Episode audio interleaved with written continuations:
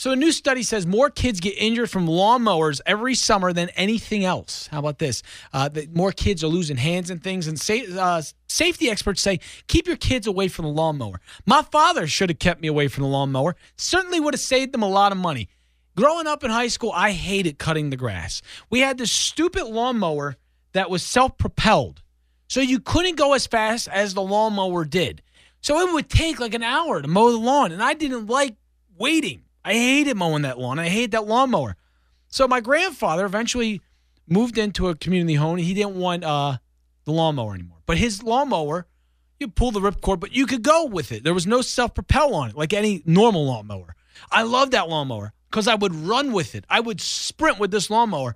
I could get my front and backyard mowed in an hour, in, in 15 minutes, sometimes 10. I would fly with it. I'd sprint.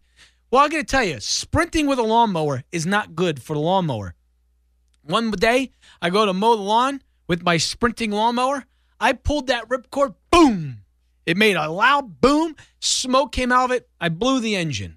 My father was furious at me because he'd been telling me for weeks, stop running with the lawnmower. You're going to kill it. And so I killed it. So it was back to the self propelling lawnmower. So my neighbor, Steve, he went uh, on a business vacation. When he went on business vacation, I was in charge of cutting his grass. Now, Steve had a very nice lawnmower and it was fast. You didn't have to, it pulled you. It was a self propelling one, but it actually went more than one mile per hour. So I liked his lawnmower.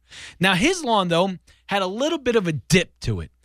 So I'm I'm moving with this lawnmower. I have it on the highest speed because you can control the speed with it. Now, my dad always told me when you go near the hill, bring the speed down. I didn't listen. Typical 18 year old.